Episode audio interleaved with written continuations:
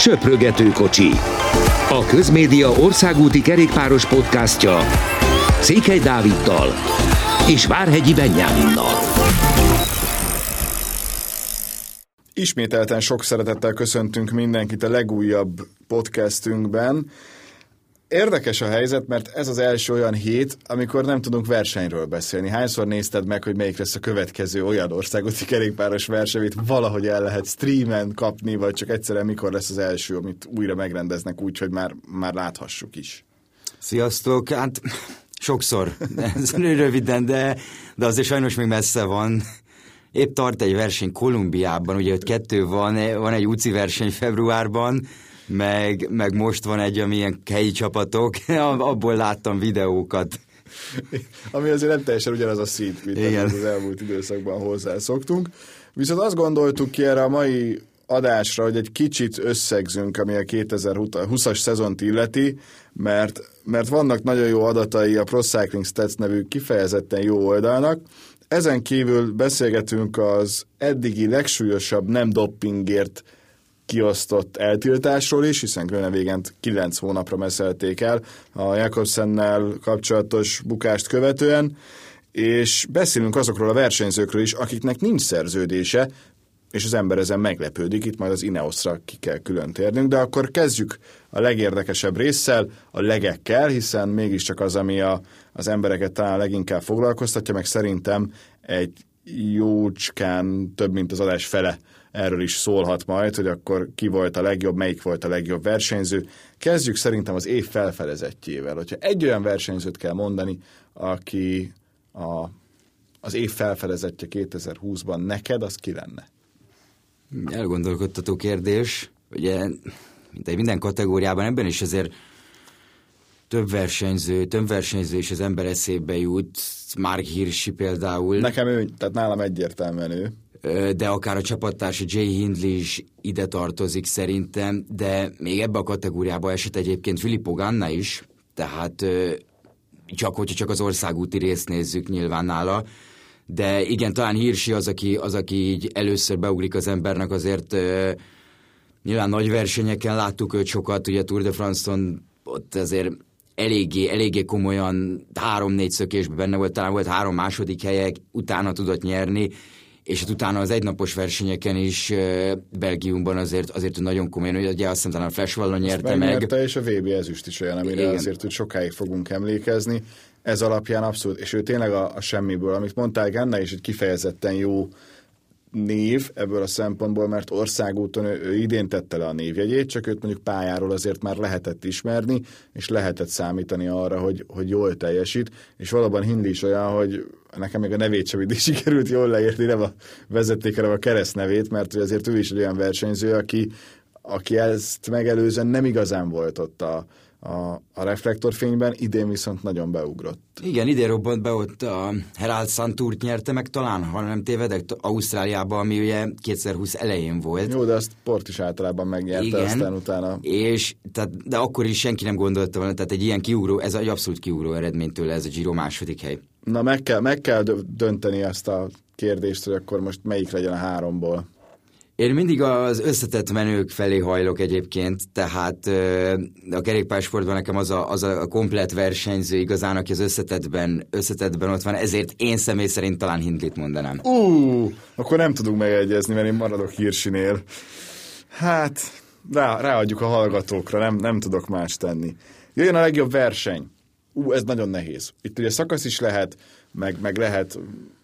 Egy napos verseny is, összetett is abból a szempontból, több naposok után.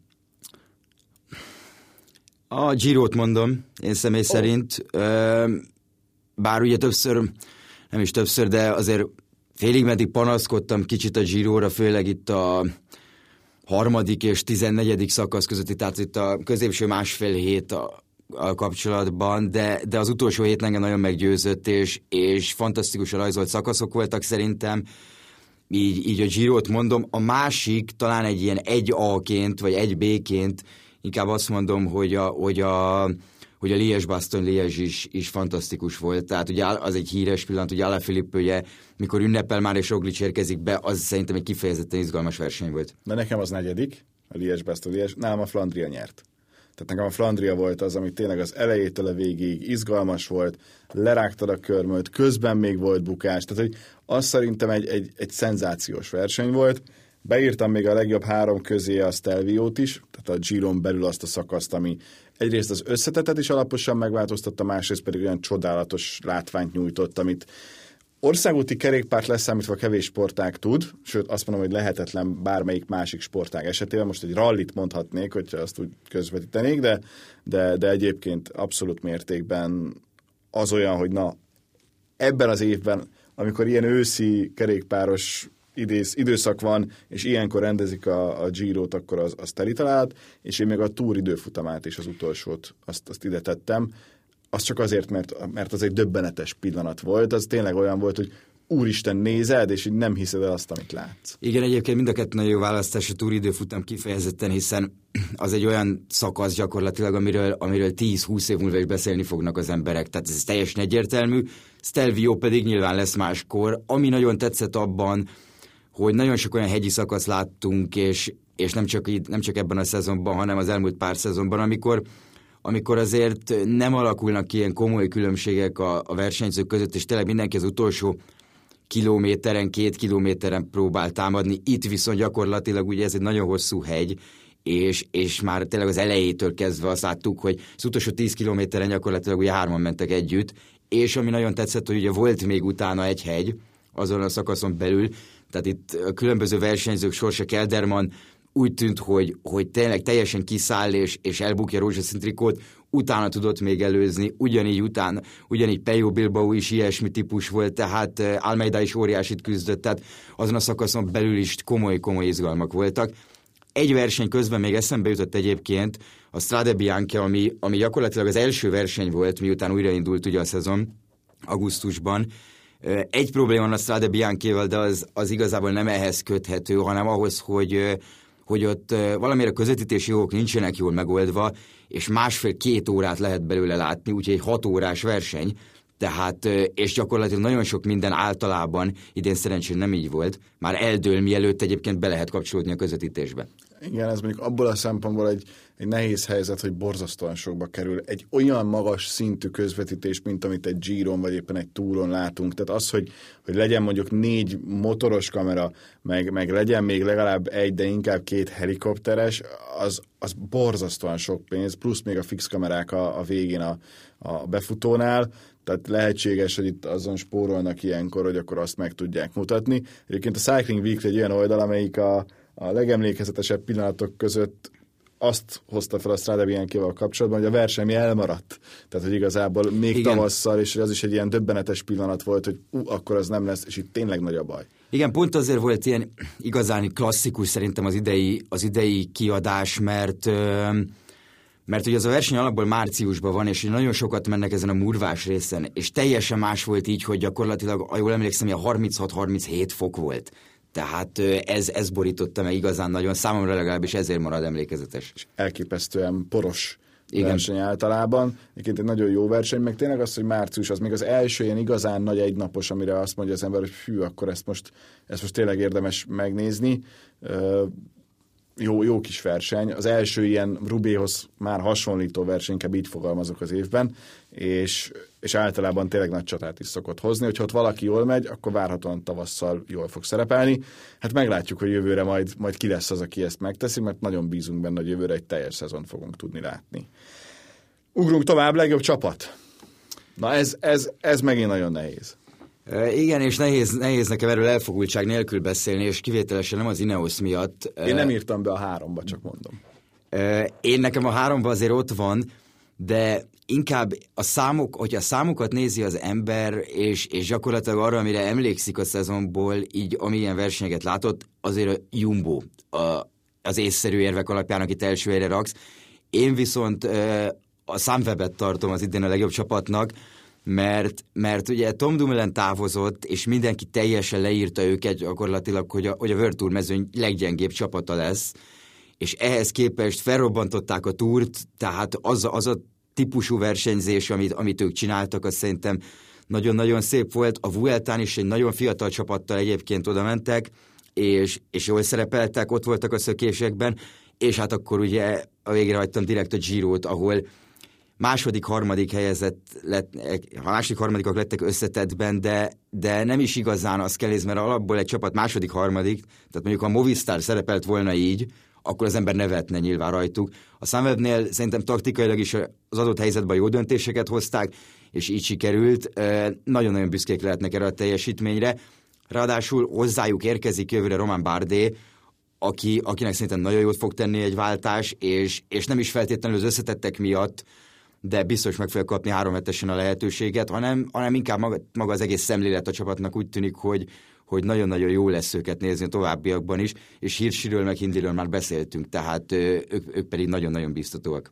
Itt nem fogunk összeveszni, mert nekem is a Sunweb. Én még a Jumbo mellett az UAE-t is beírtam, amely szintén nagyon-nagyon sok sikert ért el, tehát akár szakaszgyőzelmeket tekintve, meg van egy túr is, még akkor is, hogyha azt annyira csapatnak nem mondanám, de mégiscsak a túrgyőztest az UAE adja. Dobogó 3. helyen állam, de azért mégiscsak ott van. Ami érdekes, hogy itt sem az INEOS, sem pedig a Quick Step nem került oda, már pedig azért mégiscsak utóbbi szerezte a legtöbb szakaszgyőzelmet például ebben az évben, de mégsem érzem azt a fajta óriási uralmat, amit a löfőver csapatok általában minden egyes szezonban produkálnak. Igen, ez érdekes kérdés, mert ugye általában ők főleg a tavaszi klasszikusokat uralják, ami ugye van belőlük, nem tudom, 10-15, tehát az ilyen komoly egynapos versenyek, most nem csak az exakt klasszikusokat értem, és mindegyiken a Quickstep irányít. Na most ugye ezekből ugye elmarad sok, másrészt pedig ugye nem is nyert, ha jól emlékszem, klasszikust a Quickstep, igen, ebben a szezonban, és nem is volt tényleg az a nagy uralom, tehát egyáltalán nem látszott. Hát a Vueltán azért, tehát hogy voltak azok a szakaszgyőzelmek, amiket úgy megszoktunk. Alaphilippe is nyert ugye a túron, tehát ilyenek ugye sprintekben jók voltak szembenet miatt, tehát meg az egész vonatuk miatt, de valóban nem érezte azt az ember. Az UE pedig nem csak Pogačar, és igen, ez bizonyítja Ulissi 2 szakaszgyőzelme, bizonyítja az a versenyzés, amit láttunk tőlük az utolsó héten a Vueltán, amivel ők behozták 10-be De La Cruz-t, egyébként 7. lett, tehát az UAE-nél tényleg láthatóan komoly munka folyik, és hát hozzájuk is egy Majka érkezik például, tehát valószínűleg azért a következő túron, amikor Pogačarnak ugye címet kell védenie, vagy címet próbál védeni, azért már egy sokkal komolyabb csapattal mennek oda, nem az lesz, hogy akkor Pogačar marad egyedül gyakorlatilag végig. Utolsó kategóriánk a legjobb versenyzőjé. Hát ez is borzasztóan nehéz, de szerintem egy névre gondolunk itt is. Igen, azért én nem kedvelem az ő versenyzési stílusát, és maga az ember szimpatikus egyébként abszolút, de még az először mondott ellenére is azt mondom, hogy ez egyértelmű, hogy Primož Roglič. Tehát ha már csak amiatt nézzük, hogy állt fel abból, amiből elbukta a túrt, nem igazán lehet ezzel a dologgal vitatkozni szerintem. Én is ugyanezt mondanám, hogy annál nagyobb sportemberi tett, mint hogy egy ilyen drámából, hogy tényleg már odaadták neki gyakorlatilag a trófeát a Tour de France utolsó előtti szakaszának reggelén, az legyen, hogy azt elveszíti, de így fel tud állni, hogy utána megnyeri azt a Vueltát, ahol láthatóan a végén már hullafáradt volt, folyamatosan támadták, még Carapaz is a végén, akinek azért több ideje volt pihenni, meg készülni erre a versenyre, mert neki volt egy olyan felfelé ívelő formája, ami alapján várható volt, hogy ott lesz. Még ő is megpróbálta az utolsó pillanatban, és addigra már egyedül maradt Roglič, és nem kezdett el pánikolni, hanem bejött, és hanem is óriási előnnyel, de azért a végén csak megnyerte a Vueltát. Szerintem azért az övé az, ami kiugrik, úgy, hogy nagyon nagy versenyzőket láthattunk idén, és elég csak a fiatalokat, mondjuk Van der Poelt mondani, vagy Van Aertet, akik szintén nagyon jól teljesítettek, de hát azért egy összetett második hely a túron, egy összetett győzelem, és itt címvédés a Vueltán, és akkor még ott van tényleg az a Liège-Bastogne-Liège, ami gyakorlatilag közvetlenül a Tour de France-os csalódás után volt. 2 hét volt, de úgy, hogy a Tour után 1 héttel volt egy világbajnokságon, Roglič egyébként 6. lett. Tehát azért az se gyenge teljesítmény. Brutális helyezési számai vannak. Tehát elképesztő, hogy milyen jól teljesít. Igen, tehát amikor ő elindul olyan versenyekre, ami ugye több szakaszból áll, tehát több napos versenyeken, ami 45-50%-ba van, az elmúlt 2 évben az összetett elsőnek járó trikó. Tehát ez valami döbbenetes. Carapaz is pont egyébként ezt mondta, hogy a második helyelő egyáltalán nem csalódott a Vueltán, mert a világ jelenlegi legjobb versenyzőjétől kapott ki. És szerintem ebbe jelenleg igaza van. Még akkor is, hogy nyilván Rogličnak is vannak hiányosságai, vannak olyan szegmensek, ami nem olyan jó, de szerintem abban azért megegyezhetünk, hogy ő a legkomplettebb versenyző jelenleg. És az összetett győztesek általában azok, igen, akik a legkomplettebbek. Jó, hát látom, hogy egy-két témára már nem lesz időnk, majd egy hét múlva lesz miről beszélni. Ami viszont viszonylag friss, és szerintem mindenképpen érdemes foglalkozni vele, az egyértelműen ez a Groenewegen-féle eltiltás. Tehát azért az, hogy valaki kapjon 9 hónapot, egy gyakorlatilag, én azt mondom, hogy versenybalesetért, jó, nem pusztán az, mert egyértelműen hibázott, de ez nekem egy megdöbbentően erős. Nem azt mondom, hogy túlzó büntetés, mert mondjuk Jakobsen is nagyjából ennyi időre esik ki, és lehet, hogy ezt is mérlegelték, de ugye soha ilyen még nem volt. A légkép össze is gyűjtötte, hogy milyen büntetések voltak. Eddig a leghosszabb rekord, az egy kínai versenyző nevéhez, Wang Qinghez tartozik, őt 6 hónapra messzelte el egyszer az UCI, azért, mert a Tour de Ainanon volt nagyon agresszív, és egy sportigazgatót, valamint egy szerelőt támadott meg egy versenyt követően, úgyhogy azért az egy eléggé erős büntetés volt, hozzátéve, hogy előtte 2 évre már a kínai szövetség is eltiltotta, tehát Kínában még durvább volt a döntés, de az volt 6 hónap. Ugye, hogyha számunkra emlékezetesebb pillanatot szeretnénk előhozni, talán ez sokakban benne van, amikor Leonardo Sierra és Ramón González Arrieta a Vueltán 1995-ben szállt rá a kerékpáról, és kezdett el bunyozni egymással, az 5 hónap volt, ez meg 9.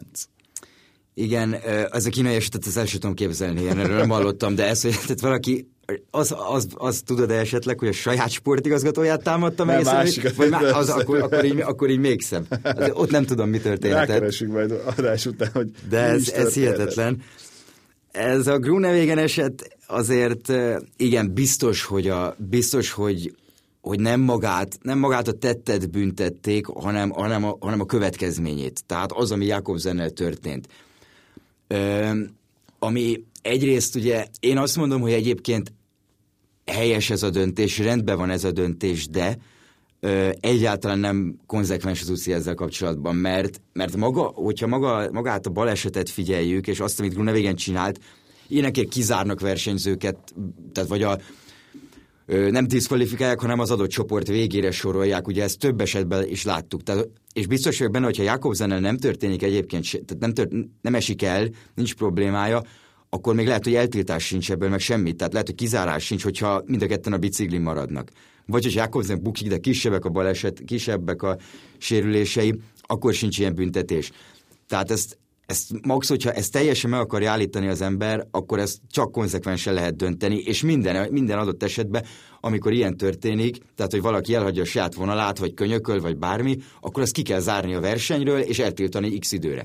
Igen, ez borzasztóan nehéz, tehát, hogy ugyanakkor meg versenyt akarsz látni, azt akarod látni, hogy a végén centimétereken múlik az egész, és ahhoz meg azt kell, hogy közel legyen az egyik a másikhoz. Szóval ez bonyolult. És azért azt se felejtsük el, és ez minden évben előjön, Geske is mondta, hogy minek kell azt a befutót, azt a lejtős befutót folyamatosan erőltetni. Igen, ez a szervezőknek befutó, is volt azért felelőssége. Ez a leggyorsabb befutó a világon. Tehát itt nem 70 körül vannak a végsebességek, hanem ilyen 80-90. Mert és ez még lejt. Igen, és évek óta ezzel szerencséjük van a szervezőknek, nyilván ezért. Ráadásul ugye láthatóak voltak ott a felvételeken, hogy mellette ugye egy vonatsím van, oda vannak rakva a kordonok, amik ugye kiállnak, tehát ez egész veszélyes, ezt minden versenyző elmondta, hogy mikor megnézik azt a szakaszt, akkor jó, csak érjünk be nyugodtan, mert csak a sprintereknek meg ezek a lehetőségek. Hát nyerni kell, ráadásul az most így még a szezon viszonylag elején volt. Igen, az augusztusban volt, tehát mindenki abban volt, hogy újt most én megmutatom, és nagyon ott leszek. De nekem ez még így is erős. Tehát, de májusban térhet vissza. Igen, tehát a szervezőket is elő kéne venni szerintem. Tehát ez teljesen egyértelmű, nem véletlenül mondja minden versenyző. Nyilván ők sokszor mondják ezt, de az esetek nagy többségében igazuk is van, ebben az esetben pedig kivételesen igazuk van, mert ez itt egy összetettebb probléma volt sokkal. És azt, hogy a Quick Step még bírósági ügyet is fenyeget, vagy bírósági ügyel is fenyeget, ez nyilván már azért hozzatartozik a Quick Stephez, tehát Lefever ilyenkor nagyon tudja. Persze. Nagyon tudja mondani, tehát ő börtönt kért, ugye akkor Groenewegenre, akinek azért megvan a saját baja is, akkor is ugye ő is megsérült, egy kulcsontörése volt, de hát nyilván ilyenkor sportpszichológus, stb. Tehát minden minden kell neki. Neki is borzasztó. Tehát neki talán még rosszabb az, hogy egy olyan ember karrierjét teheti tönkre igazából, akivel 10 éves kora óta együtt biciklizik, honfitársak, tehát nyilván ugyanabban jók, tehát ő sem egyáltalán nem ezt akarta, és ezért neki is rossz lehet. Én nagyon bízom benne, hogy Fabio Jakobsen vissza fog térni itt, és versenyzőként épp a héten olvastam, hogy neki most ugye az állkapcsát próbálják rendbe rakni, most ez egy 3 hónap, és utána kezdhetik el beültetni a fogakat, mert ugye egy foga maradt meg. Lefever azt mondta, hogy igen, nem lesz többet Elvis Presley, de azt mondta egyébként, hogy ahogy beszélget Jakobsen, elő fog nélkül is szeretne menni. Tehát igen. Azt mondta, hogy anélkül már ugye tud menni. Ez is hihetetlen. Döbbenetes. Mennyire lesz majd benne az a következő mezőnyhajránál, hogy úristen, mi történt velem az előzőnél, hát ez egy elég érdekes kérdés. Jó, elszaladt az időnk. Gyorsan megnéztem, hogy a Grand Prix Chantal Bia nevű 2.2-es kamerúni 18-án kezdődik, és 23-án, úgyhogy eddig pont találkozunk, az ekvádori körverseny. Úgyhogy erről a kettőről majd nem mondom, hogy sokat fogunk beszélni, de ezt lehet várni, és ezen kívül még a Pro Cycling Stats sem tud semmit egészen január 13-áig, amikor az új-zélandi Cycle Classic indul majd. Bízunk benne, hogy tényleg, de mint kiderült, az országúti kerékpársportról verseny nélkül is rengeteget lehet beszélni, mi így teszünk egy hét múlva. Mostanra köszönjük szépen a figyelmeteket. Sziasztok! Köszönjük szépen!